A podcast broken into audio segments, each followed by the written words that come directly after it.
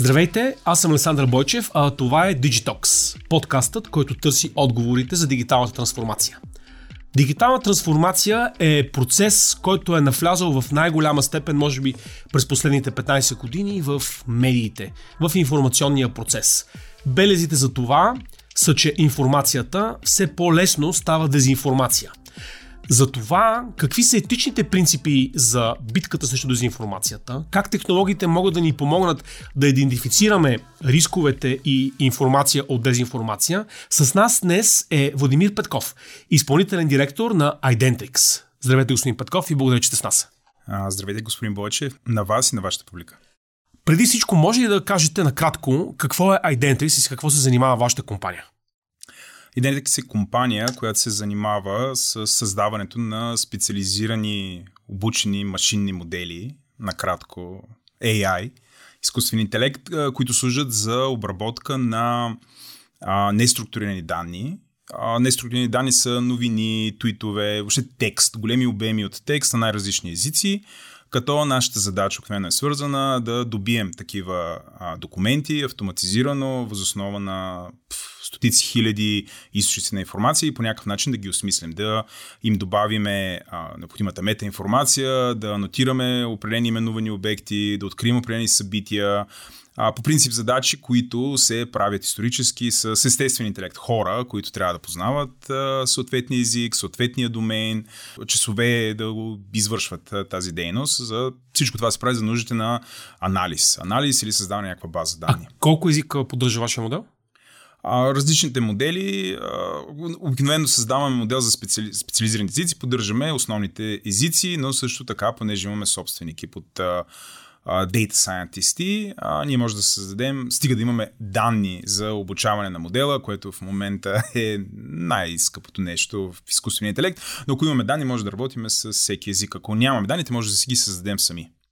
А последните дни са, бих казал, като златна мина за, за полето на идентифициране на данни. А, поради това, че отново се намираме в а, изцяло нов а, геополитически сценарий, а, войната на Израел срещу Хамас, а, което предизвиква огромен поток от информация и дезинформация, защото виждаме, че военните действия, които се водят на фронта и от двете страни, включват и много пропаганда. А, Предполагам, че в, в такава ситуация изкуственият интелект играе някаква, някаква роля. Дали, доколко важна е ролята на алгоритмите всъщност да помагат за идентифициране на, на фейка? Да. Ами, има няколко направления, в които работим, не само ние, още много изследователски центрове, поради проблема, който вие описахте, той е изключително голям. За наше щастие, напоследък правителствата, law enforcement организациите, разузнавателните общности започнаха да обръщат много повече внимание на този феномен, дори в България. Алгоритмите помагат първото, с първото нещо, което е да се добие да се наблюдават стотици хиляди източници на информация. Обикновено това не е възможно за хора да го правят. Тоест, първата стъпка е а, информацията да бъде добита, някой да разузнае на практика кои са тези места, в които такава информация може да бъде разпространена. А след това тази информация бива добита и идва, идваме до голямата задача да тя да бъде осмислена. Тук пак говорим за отворени източници на информация.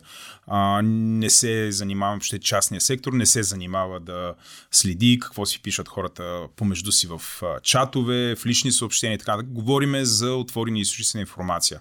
Това може да са медии, може да са отворени групи в чат канали, присъствие в социални медии, там където хората говорят публично.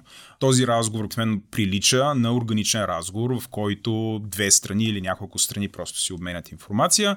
А, някъде в този разговор заинтересувани страни разпространяват с цел обикновено някаква корисна цел. Обикновено целта е да се подрие легитимността на управляващите в конкретна държава. Мога да посоча пример, впрочем, от последните дни, като част от а, аргументите на Хамас за това как а, Цахал, израелската армия, извършва а, едва ли не посегателство върху мирни жители, се появи едно видео, в което пропагандната машина на, на Хамас твърдеше, че това е видео, в което палестинец носи трупчето на едно дете. И всъщност много бързо с, а, беше установено, че а, това видео е фейк, тъй като увитото в кърпи телце се оказа кукла. А, тоест, предполагам, че в тази ситуация а, алгоритмите също са позволили да се, да, се, да се догади дали това е човек, дали това може да бъде поведение на човек. Тоест не, нещо на база на, на картината е изследвано, за да покаже, че това е фейк със сигурност могат да помогнат, въпреки че това не е никак лесна задача, защото а, една, подоб, една подобна, подобно изображение или дори видео може да заблуди огромна част от човечеството. Дори хора с, да ги наречем, нормална компютърна грамотност, имери на грамотност могат да се заблудят кои са нещата, които машините могат да ни помогнат. Първото нещо, което е, а, машините напоследък започнаха, започнаха да, да, да започваме да ги обучаваме да откриват дали съществуващи текстове или изображения са генерирани от други машини.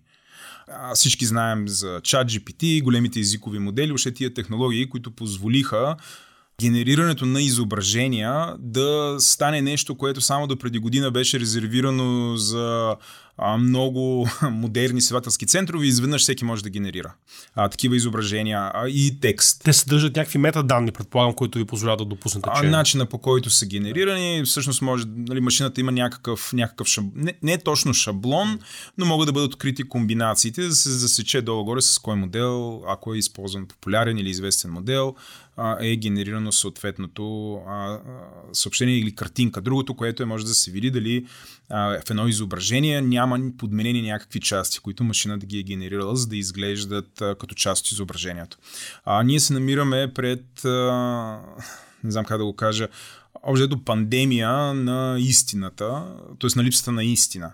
Заради а, навлизането на изкуствения интелект, генеративния AI, изкуствен интелект, който позволява създаване на съдържание, дали изображение или текст и неговата демократизация, т.е. всеки има достъп до него, а, вече тези, този вид технологии, те стават достъпни не само за нас, които работим, например, в медии, а, или бизнеса, който иска да прави някакъв вид анализ, те стават достъпни за на практика всеки, в това число и на хората, които искат да ги използват, за да подменят реалността или да организират с тях някакви кампании, които пак да кажа, обикновено али, като се тегли чертата, стига до това да се отмени легитимността на хората, които управляват една конкретна държава. А, вземеме България, също България от години тече серия, нали, една огромна кампания, които си има мини кампании, които целят да разделят обществото по определени теми, а в крайна сметка да подрон, как да кажа, да, да махнат легитимността на, български, на българското правителство на българите, че всъщност се управляваме сами и в крайна сметка да доведат това ние да излезем от НАТО и от Европейския съюз. Нали. Общо взето е доста първолинейна тази кампания, но изключително постоянна. Така че другата страна въобще не жали средства. Исторически такъв вид кампании са изключително занаячийска дейност. Не имаш хора, те седят, правят мемета, пишат текстове, хора ти организират кампании, примерно под коментари в статии, специализирани общества, да ги наречем фринч общества, някъде далеч в специализирани чат канали си обменят такава информация, но а, организира се кампания което конкретно да раздели, няко, раздели някакво общество. Почва в някакъв чат канал, после се прехвърля в някакви блогове, после минава в някакви онлайн комьюнитита, Reddit, малко форум и най-накрая стига до, а, до медиите. А, ня, определени медии, които между в България има около 1700 вебсайта, които се класи, самокласифицират като медии които се някои от тях ги завъртат, правят комбинации, цитират се едни други. А, няма да отварям тема за сайтовите гъби, които се създават само единствено за да приличат на истински сайтове, така че да може във Facebook, когато някой разпространява пропаганден дезинформация, да сподели линк към някакъв сайт, който мяза на медиа, но всъщност не. Каква е целта на сайта Гъба? Защото аз съм посещавал такива сайтове, те изглеждат абсолютно безмислени и най-вероятно не правят много трафик или това няма никакво значение. За трафика. вас, господин Бойчев, и за хората, да. които имат а, медийна грамотност. За повечето хора това прилича на медиен вебсайт. Okay. Тоест, реалната кампания се случва, да кажем, в Facebook или в социалната медия, като задачата е а, някой, а, някой заинтересована страна да публикува линк към една медия и да каже, а, ето вижте какво се говори, нали, това е много несправедливо и да подкрепи тезата си, която той разпространява в социалните медии, с връзка към а, нещо, което прилича на медия. Той симулира се репутация. Симулира се репутация. Дава се кредибилност, на достоверност. достоверност на това, което той казва в социалната медия. Не, не го казвам аз, потребителят Хикс, казва го медията Y. И ако някой се заинтересува и натисне, то прилича на медия, но всъщност органичният трафик на тая медия нищожен. Тя служи само единствено да като един двигател, който легитимира говора в социалните медии. А, това е също част от такъв вид кампании. А, исторически компаниите, които се занимават да разработват решения в тази област, а, те а, са оборудвани, въобще и изследователите, които се занимават с изследване на този феномен, а, са оборудвани с технологии, които по принцип бизнесът е създал за нуждите на медийното разузнаване. Media Intelligence е на английски, а, при, кой, при което медийно разузнаване служи за да могат а, компании, които имат някакъв продукт, а, да измерват какво техните потребители или въобще хората какво органично говорят. Харесват или не харесват при тях, а, какво харесват в конкуренцията, за да могат нали, някакси да си подобрят продукта. Този вид инструменти дава много голяма тежест на традиционните медии. Радио, принт, онлайн новини, телевизия, така нататък. Това обаче при а, реалността на пропагандата и на дезинформацията е вече в края на, на една кампания. Защото, както казах, тя почва много по-далеч, много по-рано, органично в някакви нишови канали.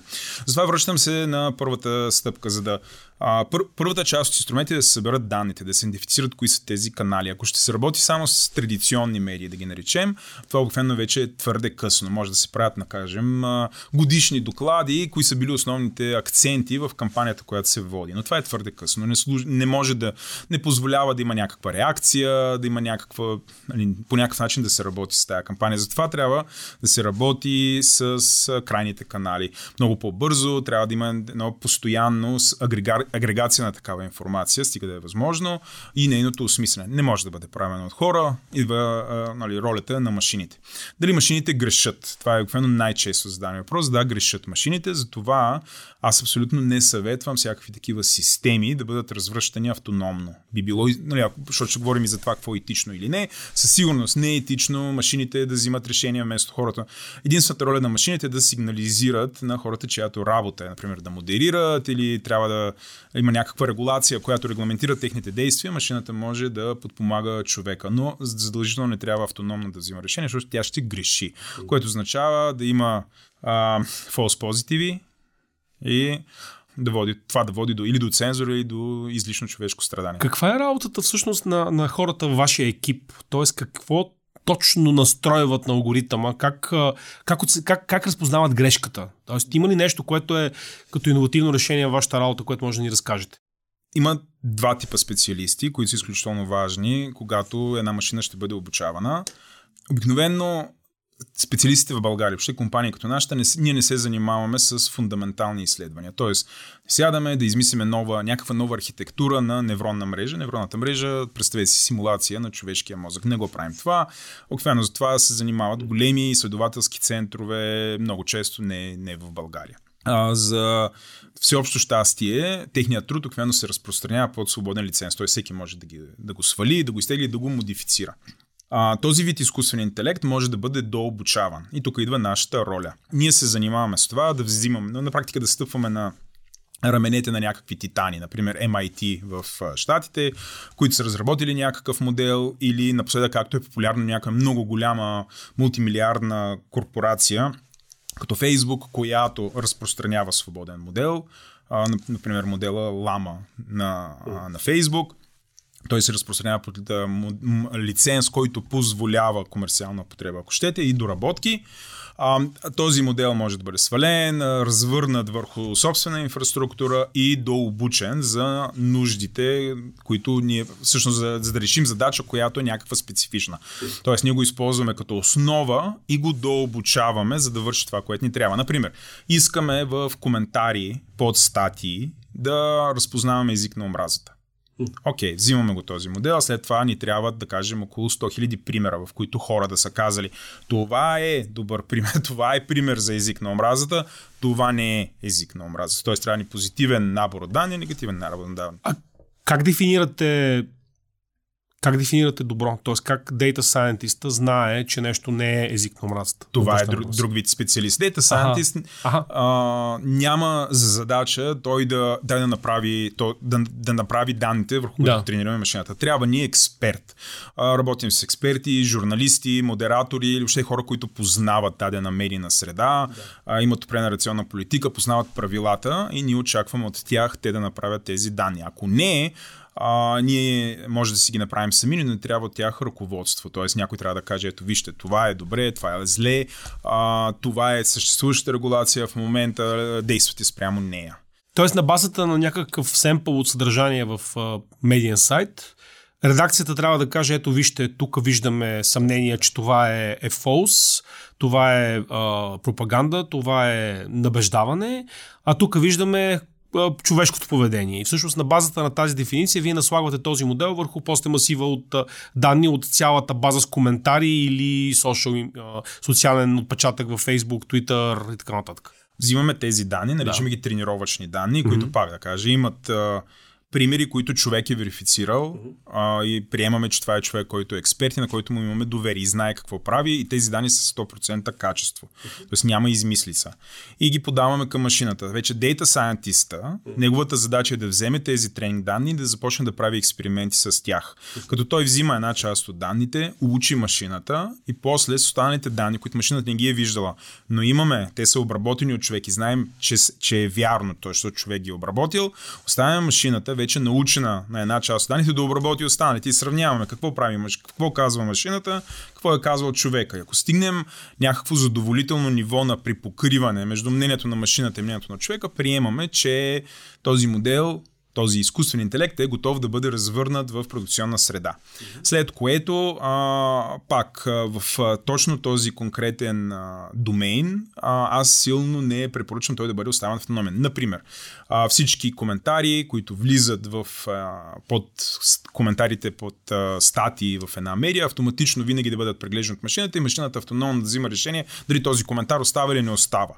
Това ми струва изключително не окей.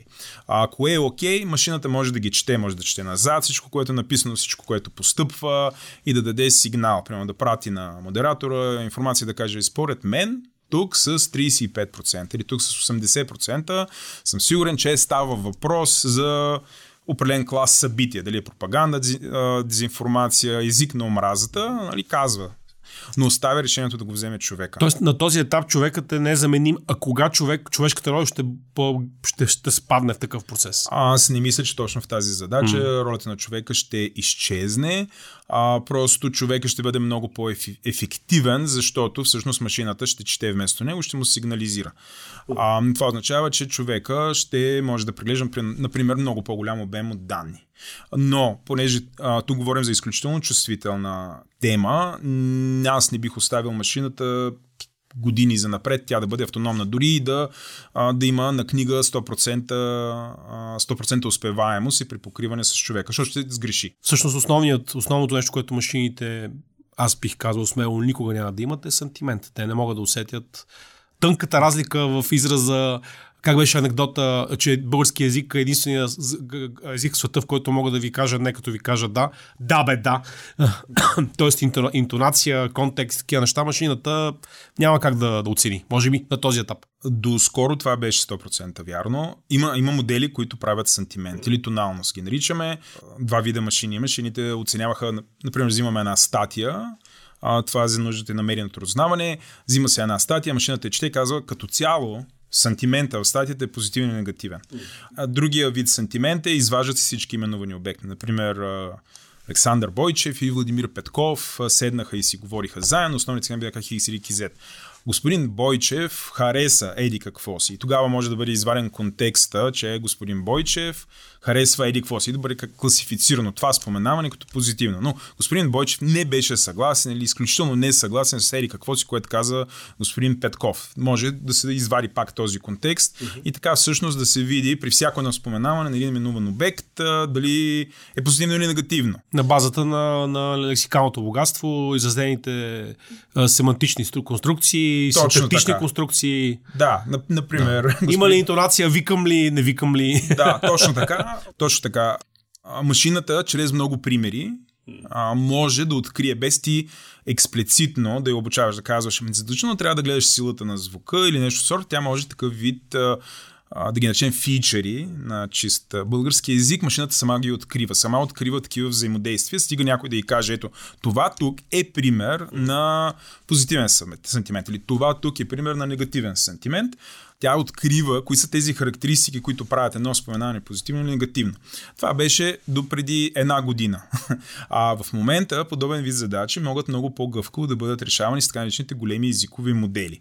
А, чат GPT е а, голям езиков модел. GPT частта означава генеративен Generative Pre-trained Transformer. Много начи с български. На трениран трансформатор. А, генеративен предварително трениран трансформатор. Да. Тоест изкуствен да. интелект, който е вече трениран върху някакви данни, който позволява обаче, ако му подадеш един документ, да го трансформира в друг или знанието, което има в себе си, да го излича, да го трансформира в нещо друго. А, революцията тук не е точно езиковия модел. Имаме езикови модели от доста време. А, революцията тук е добавянето на частта с чата, така че е fine tuning, за да стане езикови модел чат-бот. А, а, голямата революция е, че само до преди година ние, такива като мене и моите, моите организации, се занимахме да пишеме много специализирани, наричаме ги пайплайни. Тоест, вземи данните, обработи ги по какъв си начин, след това ги подай, имаше ансамбъл от малки изкуствени интелектчета, които идваха, свършваха някаква работа и накрая получаваш някакъв резултат. В момента няма нужда от това. В момента а, има една котия, влизаме вътре, пишем на човешки език. Ето ти един документ, направи ми, еди, кажи ми, примерно, кои са именуваните обекти в него, или кои са основните теми. А машината го чете и ни дава отговори. Тоест, използваме а, машината като инструмент за задаване на въпроси и получаване на отговори което е голямата а, революция. Сега тези неща и с сантимент вече са много по-гъвкави. Машината на практика е била обучавана, да кажем, ако работи на български язик, е наобучавана върху всичко, което е достъпно. М- мога да обсъдятелствам, да. че ChatGPT в януари месец отговаряше по-скоро с а, руски синтаксис. В момента отговори вече на чист български на базата на всички тези питания, които гражданите на България да. са попитали кой е Владимир Петков, кой е да. Александър Бойчев. А, аз а, имам ли смисъл и всички останали глупости, които задавате. Всъщност нищо не е глупост, защото в крайна сметка то натренирва познанието на алгоритъма за синтаксис, за, а, за български язик като езиково богатство, като брой думи, т.е. верифицира да. по класове думите, да. прилагателни, съществителни и така нататък. Да. Тоест, да. part of speech tagging. Да, да, да, да, да. Част на речта, машината се обучава, да. получава постоянно, имайки интеракция с наистина милиони хора, в много отношения става по-добра, в други става по-зле. а, нали, трябва много да се внимава. Задачата вече на а, така наречените data science хора е някакси целият този процес на обучение, самообучение, дообучение и на свини настройки, а, те работят вече на такова ниво. Разпитвам ви толкова детайли как функционира а, алгоритъма и модела, защото ми е интересно всъщност дали имате вече практическо приложение в България, някъде това да се използва а, в, реални, в реална среда този модел, който ви разказах, за, особено за откриване на езика на омразата, езика на омразата е много голям проблем при потребит... юзер-генерираното съдържание или съдържание създавано от потребителите на дадена медия. Това обикновено са коментари от статии или а, публикации, а, които са в а, някакви онлайн общества. А, имаме клиенти, които са български компании, които имат такъв проблем с част от своите потребители, които използват перманентно език на омразата а, и те искат да могат да го откриват и да го премахват, за да спазват българското законодателство. Работим с такъв вид компании, а, да им помогнем по-бързо да откриват езика на омразата. А, другото, което, където използваме такъв вид технология е а, при предоставяне на решения за изследователи, които искат да откриват откриват пропаганда и дезинформация, защото всъщност езика на омраза е много добър маркер да се открият определен вид разговори, в които често а, се случва пропагандно говорене или откровено разпространение на пропаганда и дезинформация или има някакъв много такъв разгорещен дебат. Това е част от наборите инструменти, с които разполагаме. Извън добива и наблюдението на всякакви източниците информация, това е едно от основните, основните сервизи, които ние предлагаме, за да някакси да не разглеждаме документите просто. Има един документ и в него са сключени еди какви си ключови думи, ами някакси да има някакво прочитане от машина. Какво друго правиме с тези данни?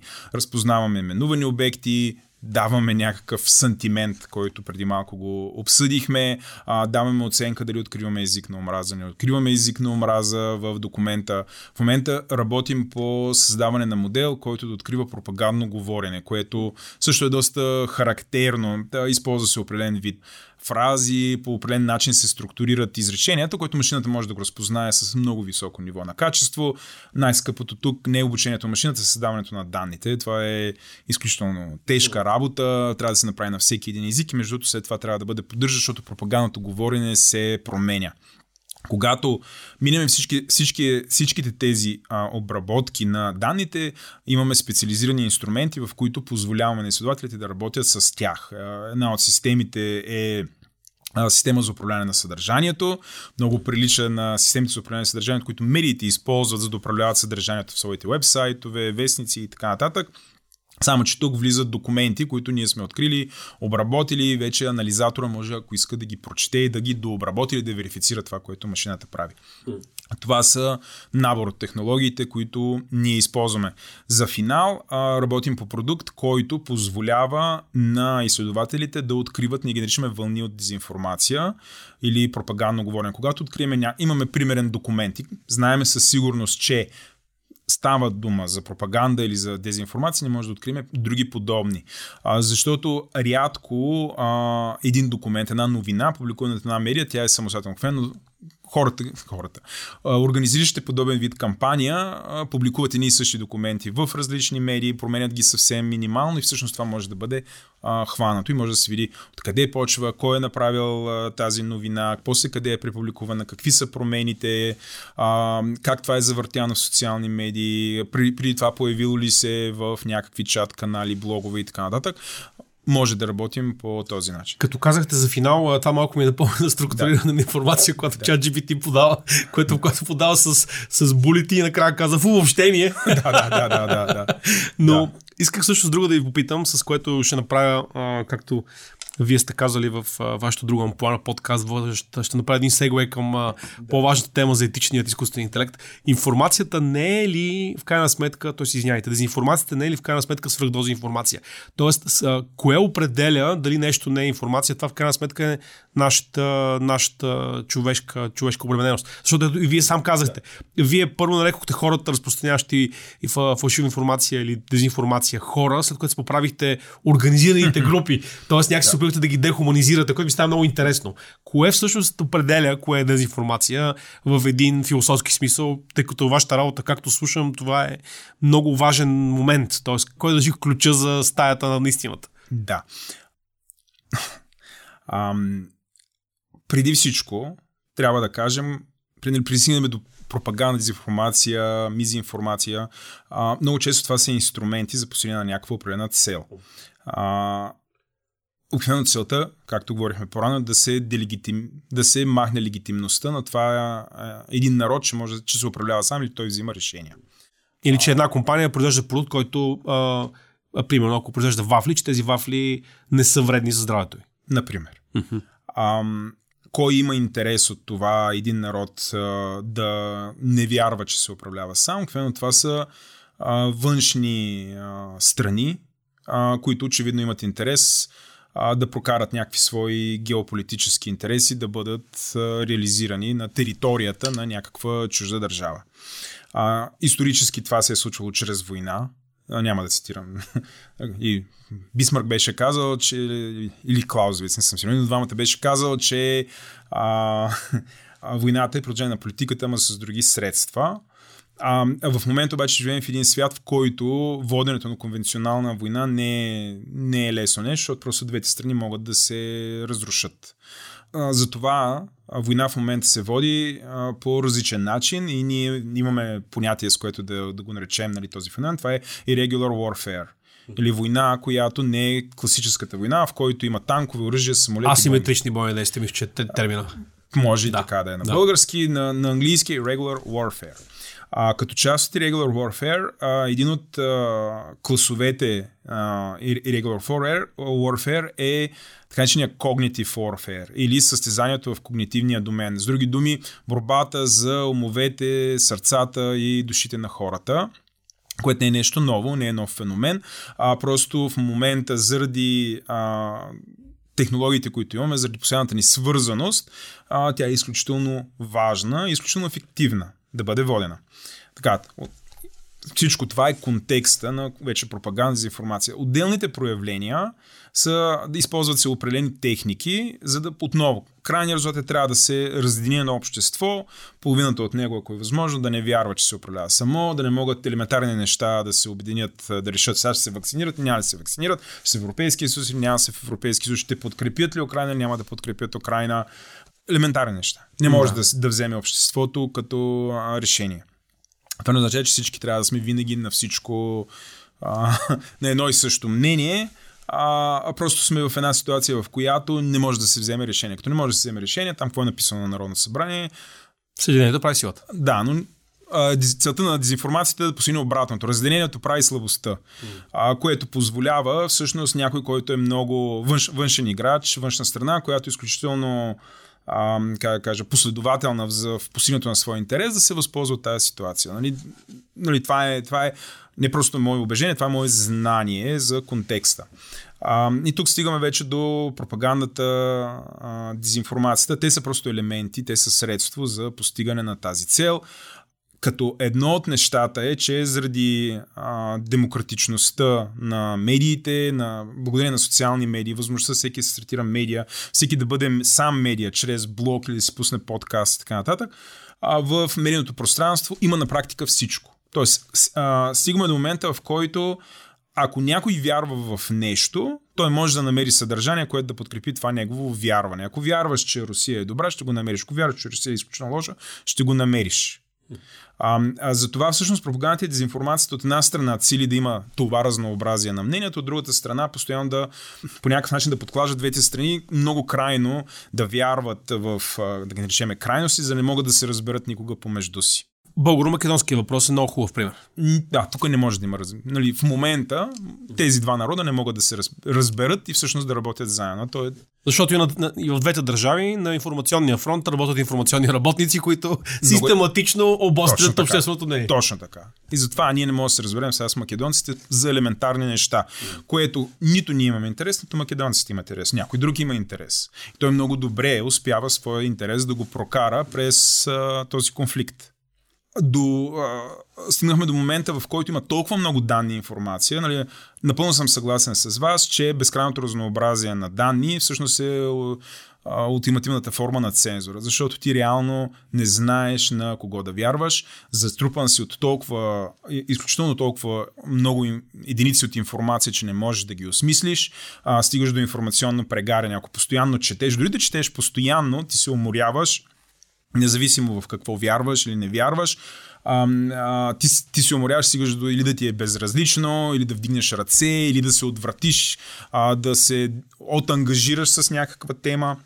Така, да, така че напълно съм съгласен и в момента, а някакси в началото на нашия разговор ние говорихме за това за тая епидемия, дето ще ни залее. Това е а, благодарение на изкуствения интелект, който съвсем скоро, значи той вече е в ръцете на всички, и ние си мислим как просто ще рисуваме по-хубави картинки, по-бързо ще пишеме истински статии. Това най-вероятно ще се случи, но и същевременно заинтересуваните страни, които искат да ни разделят, ще имат много висо... възможности за много високо ниво на автоматизация, да генерират колкото искат текст, който да го разпространяват и като а, съобщения в статии, да генерират цели медии, които ги пише машина и тези медии имат определен байас, как ли е на български? А, а, а, не, не е влияние, ами е, може да кажем, подтекст или Предубеденост. Предубеденост, предубеденост точно да. така, да имат определен вид предубеденост. А, личи си, че така. работите предимно с небължки клиенти, но а, е така. ние сме наследствени и помогнем за българската аудитория. Благодаря ви. А, а, а, машините имат възможността да генерират много повече текст, отколкото нас хората. Същевременно ние виждаме как като крайен резултат ние не можем да го отличим. Не може да отличим, че едно нещо е писано от машина, защото и, и, едно, и машината е човека, дори много по Машината пише на по-качествен език, отколкото човек. Да, така че епидемията ще бъде още повече данни, още повече информация, още повече от всичко това, което ни разделя. А, и заради това тук идва, има огромна роля медиите, които са истински медии. В България, не знам, може би са 30, нали, може би дори и това е щедро. Медийната грамотност на, на читателите да знаят на кого да вярват, а, просто защото се задава такава епидемия. Много важно да имаме медийна хигиена. Кой четем, на кой вярваме, кой го познаваме, знаем ли кой стои зад една медия, познаваме ли журналистите, а, критични ли сме към тези журналисти, имаме ли възможност за някаква интеракция с журналистите, а не просто виждаме нещо в социалните медии, първосигнално да реагираме.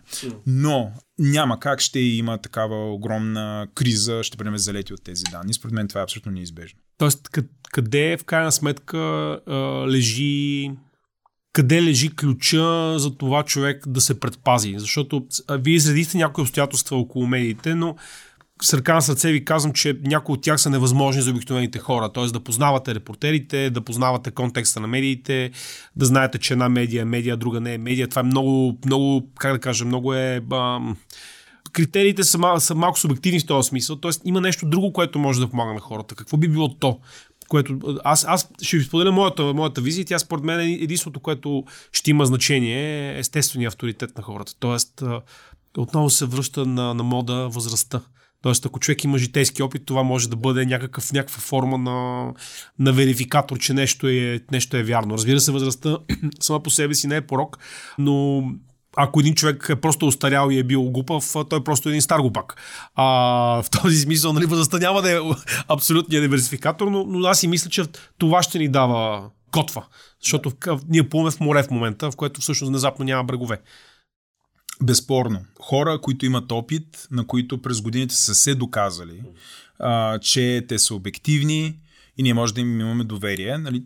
Доверието ще е нещо, което е изключително важно. Няма как. А, другото, което е ще бъде някаква форма на регулация. Аз вече казах, има технологии, които, например, могат да засичат. Дори в момента, дали някакъв документ е генериран от машина или не, не е генериран. Дори да, ня, да не са идеални, те ще стават все по-добри и по-добри. Тоест, имаме една такава надпревара. От една страна имаме технологии, които ще генерират документи, ще бъдат настройвани да генерират определен вид текст и да автоматизират говор. От друга страна, ще има технологии, които пък ще засичат това нещо. А, за да може да има някакво значение, все въпреки това от технологиите, които засичат такъв говор, те по някакъв, по някакъв начин трябва да има регулация. А, страните, които разпространяват такъв вид документи, разбирайте, медии, социални медии, платформи, които позволяват всъщност да се разпространява а, такъв текст, те трябва да имат отговорността да развръщат подобен вид технологии и също да, да ако може да се грижат за това съдържанието, което се публикува при тях. Разбира се, в рамките на регулацията и в това, което закона казва, а, те да взимат отношение спрямо този вид документи. Аз не се занимавам с право и ми е трудно да кажа какво трябва да бъде законодателство, какви трябва да са принципите. А, това е работа на законодателя да вземе такъв. Има доста по-подготвени хора от мен. Но моето мнение е, че трябва да има регулация задължително тази регулация не трябва да води до нарушаване на принципите на Европейския съюз, свободата на словото, плурализма. А, същевременно няма как да, не, да отричаме, че срещу нас се води irregular warfare. Mm. Просто това е нов вид война, в която другата страна се възползва от нашите принципи, отвореността на демокрацията, свободата на словото, всъщност да ги използва като някаква форма на оръжие срещу това общество. Ние трябва като подобен вид общество да намериме а, нали, как а, този проблем да бъде решен. Но не мога да кажа как. Аз не съм юрист. В тази връзка ми, е, супер ми е любопитна новина. Прочетох последните дни, именно, че TikTok са отстранили половин милион видеа, разпространяващи а, палестинска пропаганда, Хамас пропаганда, което на първ поглед звучи много, много, много позитивно. Следващия въпрос е TikTok е китайска компания на базата на каква регулация отстранява тези видеа. А, кой определя всъщност това правило? Само за потребители в Европейския съюз и Америка ли ги отстранява? А всъщност всяко, всяко такова действие на регулатора а, вече трябва да се гледа и в такъв по-широк контекст. За съжаление, канала за разпространение на тази информация не сподели с а, а, публиката сензитивни детайли, които ще да направят нещата още по, по-забавни. А, да, всъщност а, Всъщност, аз искам да ви попитам за етичният изкуствен интелект, но всъщност вие ми отговорихте. Най-етичната в интелекта е човекът. А, Защото да. той определя правилата. Да. Европейския съюз, това, което има в момента като актив, е всъщност все още сравнително, сравнително економически активното и не малък, малко население. Може би това е най-големият актив, който Европейски съюз има това население има определен вид знание и всъщност за голяма част от компаниите, които искат да правят някаква форма на дигитален бизнес, е важно да присъстват на този пазар.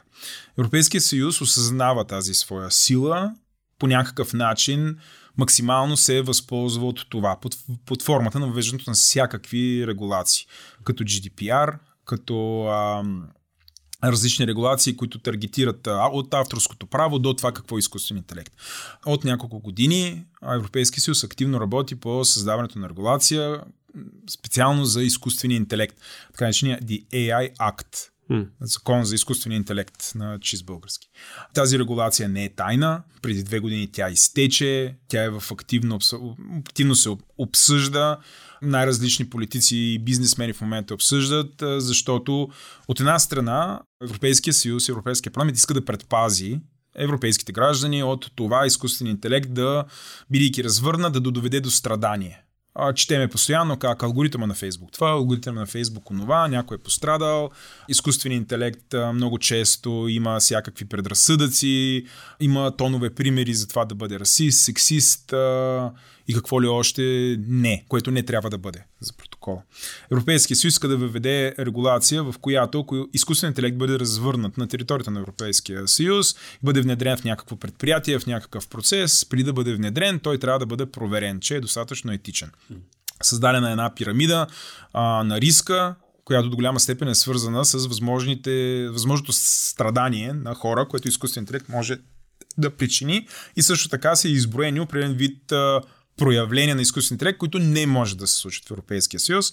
А може би най-важното от тях, които са изключително забранени, е много добра новина, е, че не може да има а, така наречения social scoring, какъвто има в а, Китай, а, който позволява чрез лицево разпознаване, всяки едно проявление, всички да бъдат следени и всяко едно публично проявление, което е нелицеприятно или по някакъв начин нарушава закона, да отнема някакви точки. Всъщност всички граждани в Китай да имат някакъв кредит на доверие, но чрез проявлението този кредит на доверие да го губят и това да е обвързано с загубата на тя възможност да пътуват, да излизат или да се ползват от някакви публични услуги.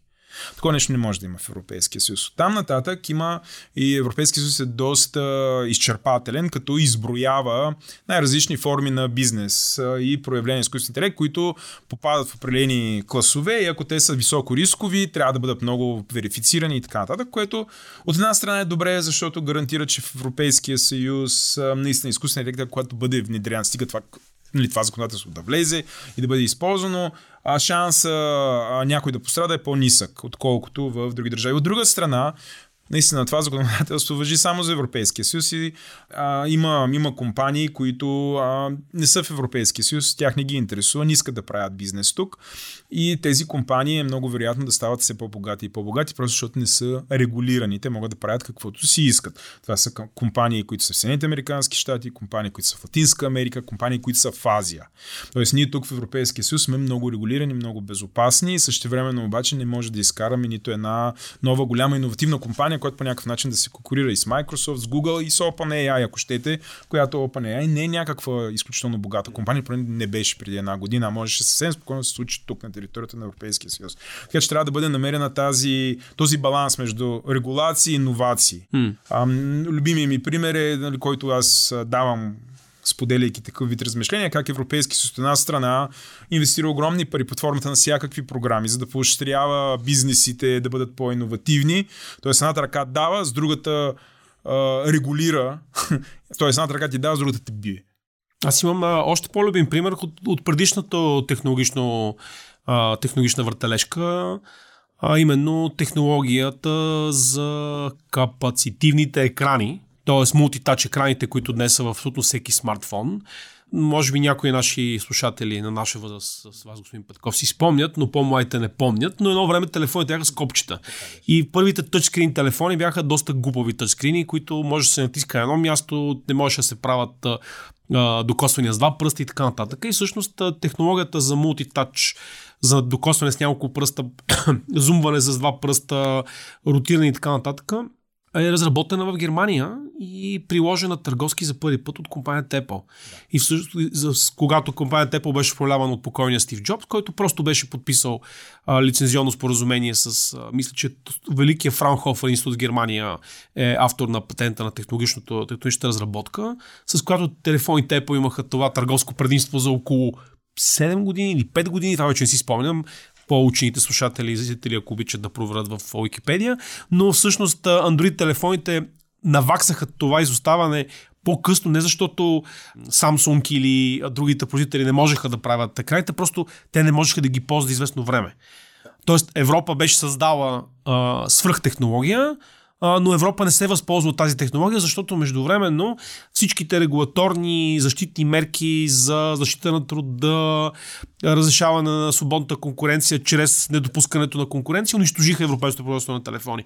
Nokia, например, беше европейска компания, но тя не тя беше поставена в неконкуренция, защото всички европейски конкуренти, като Сажен във Франция, като Siemens Германия, като, ако искате, Оливети, може би по-стар пример в Италия обаче. Ериксон. Ериксон в Швеция. Всички те изчезнаха от картата. Така е. Те просто изчезнаха. И внезапно да. се оказа, че ние много хубаво регулираме някакви неща, а, позволяваме да има световна справедливост от социален характер и елиминираме конкурентоспособността на местното производство, така, защото идва накрая Стив Джобс и той се превръща в най-великия човек, защото взима немското и го прави световно най-добро. Така е. И да. в момента ние всички в Европа ползваме устройства, които да. не са произведени в Европейския да. съюз. Да. И не става въпрос а, за телефони или компютри, на практика всичко, което ние ползваме, не е произведено тук. А имахме само до преди 15 години в Европейския съюз, общо Европейския съюз беше лидер на в телекомуникационната индустрия. Подобен вид неща виждаме с, с онлайн медиите, социалните медии, изцяло високотехнологичните компании, а, с изкуствен интелект е по същия начин а, ситуацията. Имаме огромен потенциал. Много често в Европейския съюз се случват а, фундаментални научни разработки, но до момента, в който те трябва да се появи някой, да ги комерциализира а, и да създаде следващата голяма компания, ние не можем. Ама аз сещам за още една такава разработка в нашия разговор. И тя е вакцината срещу COVID която е създадена в Германия от двама, двама германци от турски происход, които просто продадоха патента за своето лекарство на Pfizer.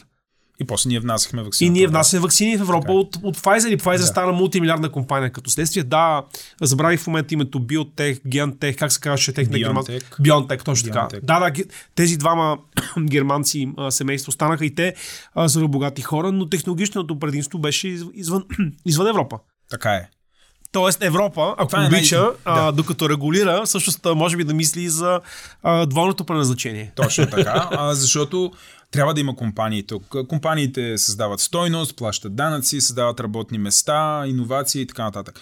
А, Европа а, няма завинаги да бъде в тази добра, в това добро позициониране, да си позволява а, през няколко, да кажем, през 10 години да изпуска. Не може, нали? защото ние а, вървиме в, просто да бъдем един пазар, в който потребява, но не създава нищо. А, нали, това очевидно няма как да завърши добре. Темата с изкуствения интелект е именно а, тук. Отново ние регулираме свръх много, до степен в която появяват се нови социални мрежи, те избират да не са на този пазар, защото ги е страх как ще бъдат регулирани. А, говоря за трец на мета. Не означава, че не трябва да бъде регулиран. Просто трябва да има някакъв баланс, който все пак да позволява бизнесите да искат да присъстват тук. Или да има условия, които да позволяват такъв вид компании да се родят и на този пазар. Защото имаме иначе всички предпоставки. Много голям пазар, а, изключително образовани хора, а, много високо ниво на свързаност, компютърна грамотност, така нататък и така нататък, а, напредване на дигиталните разплащания, много модерно банкиране, но по някаква причина тези вид компании не се случват тук. А, и не бих казал, че това е свързано с а, това, че европейците са загубили своята предприемчивост или са по-некадърни от своите колеги глобално. Не е това проблема. Да. А, окей, оставяме отворен разговора. Идентрикс е а, в София, родена в София, с амбиции да, да използва изкуствения интелект, за да покори света. Пожелавам ви успех. Благодаря ви. А на вас, уважаеми зрители, благодаря, че отново бяхте с нас. А, може да харесате това видео, да се сабскрайбнете, запишете в нашия YouTube канал, да ни слушате във всички подкаст платформи, както ви е удобно. Няма да ви даваме съвет коя е тя. И още ви благодаря и до следващия път.